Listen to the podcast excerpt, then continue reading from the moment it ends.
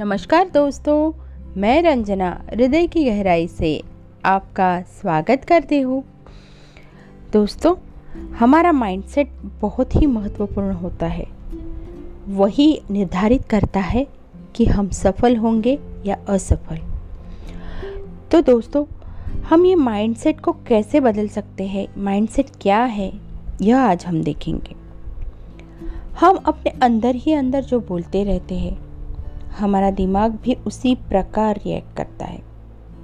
आपके विचारों ने आपको वह बनाया है जो आज आप है। हर इंसान अपने आप को बदलना चाहता है। आज से कल और बेहतर बनाना चाहता है। आज हम जहाँ खड़े हैं, वहाँ हम अपने पास की वजह से पहुँचे हैं। दो इंसानों का माइंडसेट उन्हें सामने दिख रही प्रॉब्लम को एक को अपॉर्चुनिटी में बदलने और दूसरे को उसे प्रॉब्लम से भागने के लिए कहता है। माइंडसेट बदलते ही हमारा जीवन बदलने लग जाता है दोस्तों। माइंडसेट मतलब हम, हमारे सोचने का तरीका। आप आज जिस तरह की सोच रखते हैं, उसको बनने में कई साल लगे हैं। कई सालों तक आपने एक ही पैटर्न में अपनी सोच को रखा है, जिसका रिज़ल्ट है आज का माइंडसेट आपकी सोच को एक खास पैटर्न में फिट करने के लिए आपके जीवन के अनुभव, आपके बड़े होने के दौरान का माहौल, आपकी परवरिश, ये बहुत सारी बातें जिम्मेदार होती है। लेकिन इसका मतलब यह नहीं है कि हम माइंडसेट को बदल नहीं सकते। आपकी आज की हैबिट्स एंड बिलीव्स को छोड़कर कुछ समय में नई हैबिट्स एंड बिलीव को अपनी लाइफ में लागू करने से आसानी से कुछ दिनों में आपका माइंडसेट पूरी तरह बदल सकता है। इसके लिए आपको अच्छी आदतों को अपने अंदर लगाना है। किसी आदत को बनने के लिए लगातार मात्र तीन सप्ताह तक उस आदत का अभ्यास करना पड़ता है। उसके बाद आपका माइंड उस आदत को अपने आप रूटीन बनाकर फॉलो करने लगता है। दोस्तों माइंडसेट बदलने के लिए पॉजिटिव थॉट्स को पकड़ के पकड़ के रखना पड़ता है।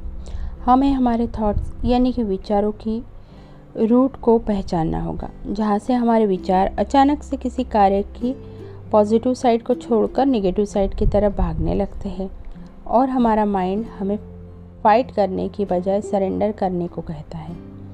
हमें उस कंडीशन को समझना होगा जब हमारा माइंड नकारात्मक थॉट्स की तरफ़ अट्रैक्ट होने लगता है। हमें इस बात पर ध्यान देने की ज़रूरत है कि हम किसी कार्य के बारे में सोचते सोचते कहाँ तक पहुँच, पहुँचे थे। जहाँ से हमारा माइंड अचानक से बहुत ज़्यादा निगेटिव हो गया।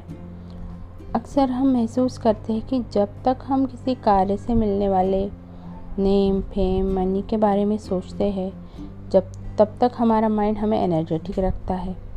और जब माइंड उस लक्ष्य की राह में आने वाली मुश्किलों को देखता है तो हमें सरेंडर करने को कहता है।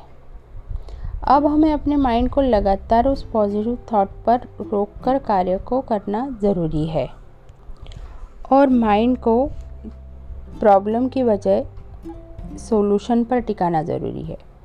हमें मात्र तीन सप्ताह के लिए इस आदत को बनाए रखना है।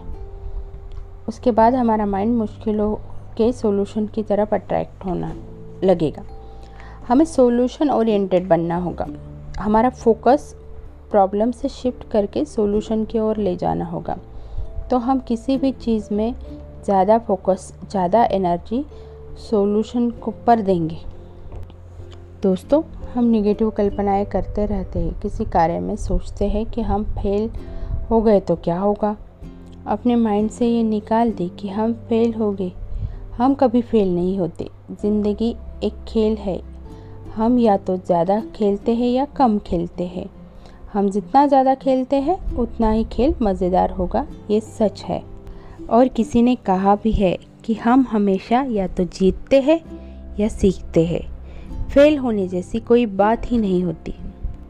दोस्तों, आज हम मोबाइल से कम्युनिकेट कर रहे हैं।